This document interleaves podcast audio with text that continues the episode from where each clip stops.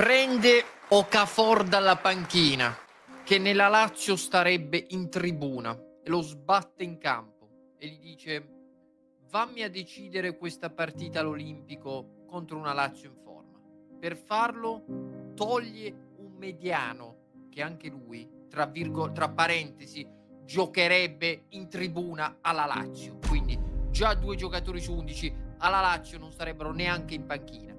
Lui toglie uno, mette l'altro, vince con il gol di quel calciatore. Lui è il mago Stefano Pioli. Vabbè. Pioli a vita, Pioli a vita.